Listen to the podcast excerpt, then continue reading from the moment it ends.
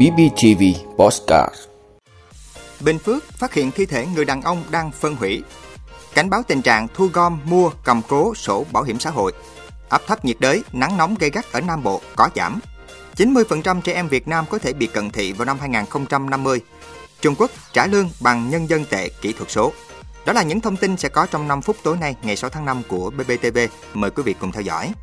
Thưa quý vị, ngày 6 tháng 5, Công an tỉnh Bình Phước phối hợp với Công an thành phố Đồng Xoài điều tra làm rõ vụ phát hiện thi thể một người đàn ông đang phân hủy gần nghĩa trang ấp 4 xã Tân Thành, thành phố Đồng Xoài. Trước đó, khoảng 9 giờ sáng cùng ngày, một người dân đi đến khu vực vườn điều gần nghĩa trang thuộc ấp 4 xã Tân Thành thì hoảng hốt phát hiện một thi thể người đàn ông có dấu hiệu phân hủy bên cạnh một chiếc xe máy. Sự việc nhanh chóng được trình báo cơ quan công an. Tại hiện trường, nạn nhân được xác định tên VK viết tắt 39 tuổi quê tỉnh Gia Lai. Nạn nhân tử vong trong tư thế nằm ngửa, cạnh gốc một cây điều. Trên người mặc áo thun màu sẫm, quần dài, cách nghĩa trang khoảng 3 mét. Cách vị trí thi thể nạn nhân khoảng 2 mét là chiếc xe máy vẫn còn chìa khóa. Nguyên nhân vụ việc đang được công an tỉnh Bình Phước điều tra làm rõ. Thưa quý vị, lợi dụng tình hình nhiều người lao động bị mất việc làm sau dịch Covid-19, hoạt động mua bán cầm cố sổ bảo hiểm xã hội tiếp tục tái diễn với các hình thức tinh vi thông qua các hội nhóm trên mạng xã hội Facebook. Vừa qua, Bảo hiểm xã hội Việt Nam tiếp tục nhận được thông tin phản ánh về một số trường hợp người lao động và các hội nhóm quảng cáo mua cầm cố sổ bảo hiểm xã hội trên website Facebook qua rà soát sơ bộ trên mạng xã hội Facebook và sử dụng công cụ tìm kiếm Google với từ khóa cầm thanh lý sổ bảo hiểm xã hội đã cho thấy nhiều kết quả về các hội nhóm này. Trước thông tin trên, Trung tâm Truyền thông Bảo hiểm xã hội Việt Nam đã có công văn kèm danh sách các đường link dẫn đến các trang nhóm Facebook lập ra với mục đích mua thu gom sổ bảo hiểm xã hội của người lao động để trục lợi, gửi Cục An ninh mạng và Phòng chống tội phạm sử dụng công nghệ cao Bộ Công an và đề nghị đơn vị này vào cuộc hỗ trợ xử lý nghiêm các hoạt động nói trên ở môi trường Internet. Bảo hiểm xã hội các tỉnh sẽ tiếp tục tăng cường kiểm soát để phát hiện dấu hiệu trục lợi từ việc thu gom, mua bán sổ bảo hiểm xã hội, như khi tiếp nhận hồ sơ đề nghị giải quyết hưởng bảo hiểm xã hội một lần của người lao động, sẽ kiểm soát đối chiếu dữ liệu trên hệ thống với thông tin trên sổ bảo hiểm xã hội và đơn đề nghị đảm bảo các thông tin của người hưởng thống nhất. Thưa quý vị, những ngày qua, khu vực Nam Bộ tiếp tục có nắng nóng diện rộng. Các tỉnh miền Đông Nam Bộ có nơi nắng nóng gay gắt. Theo Đài khí tượng thủy văn khu vực Nam Bộ, lúc 13 giờ ngày 6 tháng 5, nhiệt độ tăng từ 2 đến 3 độ C so với 13 giờ ngày 5 tháng 5. Trong đó, miền Đông Nam Bộ có nắng nóng gay gắt, miền Tây Nam Bộ có nơi nắng nóng gay gắt. Nhiệt độ quan trắc lúc 13 giờ ngày 6 tháng 5 là khoảng từ 35 đến 38 độ C, Biên Hòa Đồng Nai 38 độ C. Dự báo từ 2 đến 3 ngày tới, nắng nóng sẽ tiếp tục xảy ra diện rộng trên khu vực Nam Bộ. Nhiệt độ cao nhất có nơi trên 38 độ C. Thời gian nắng nóng trong ngày từ khoảng 12 giờ đến 16 giờ hàng ngày. Tình trạng nắng nóng diện rộng tại Nam Bộ còn kéo dài đến hết ngày 8 tháng 5, sau đó kết thúc.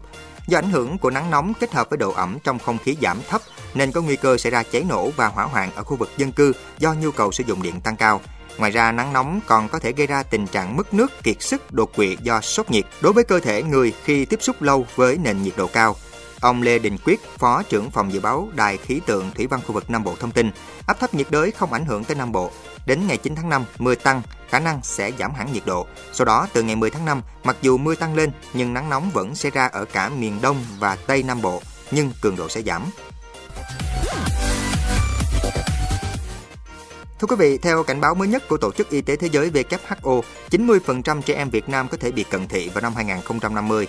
Điều này hoàn toàn có cơ sở xảy ra bởi ghi nhận tại các bệnh viện mắt vào những ngày đầu hè, tỷ lệ trẻ em đi khám các tật khúc xạ đang gia tăng đáng kể.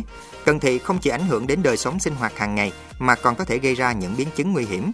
Dẫu được cha mẹ và thầy cô nhắc nhở nhiều lần và biết được lý do dẫn đến cận thị của mình, nhưng đôi lúc những đứa trẻ lại quên đi mất.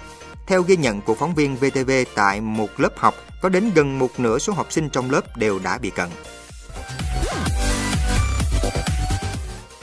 Thưa quý vị, Trung Quốc đang mở rộng thanh toán lương cho cán bộ công chức bằng đồng tiền nhân dân tệ kỹ thuật số.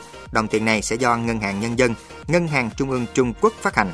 Đây được xem là một chính sách để đẩy mạnh sử dụng đồng tiền kỹ thuật số sau thời gian thí điểm có dấu hiệu chững lại. Sau toàn bộ nhân viên Ngân hàng Trung Quốc, một số chi nhánh Ngân hàng Giang Tô, tất cả 14.000 cán bộ nhân viên thành phố Thường Thục, tỉnh Giang Tô từ tháng này được trả lương bằng đồng nhân dân tệ kỹ thuật số. Lương nhân dân tệ kỹ thuật số được gửi trực tiếp vào ví kỹ thuật số. Các cơ quan nhà nước và ngân hàng chỉ cần đăng ký tên và số điện thoại di động của nhân viên để xử lý các khoản thanh toán.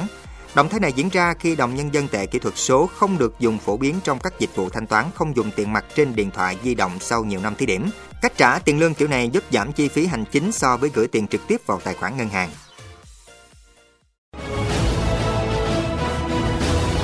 Cảm ơn quý vị đã luôn ủng hộ các chương trình của Đài Phát thanh truyền hình và báo Bình Phước. Nếu có nhu cầu đăng thông tin quảng cáo ra vặt, quý khách hàng vui lòng liên hệ phòng dịch vụ quảng cáo phát hành số điện thoại 02713 887065.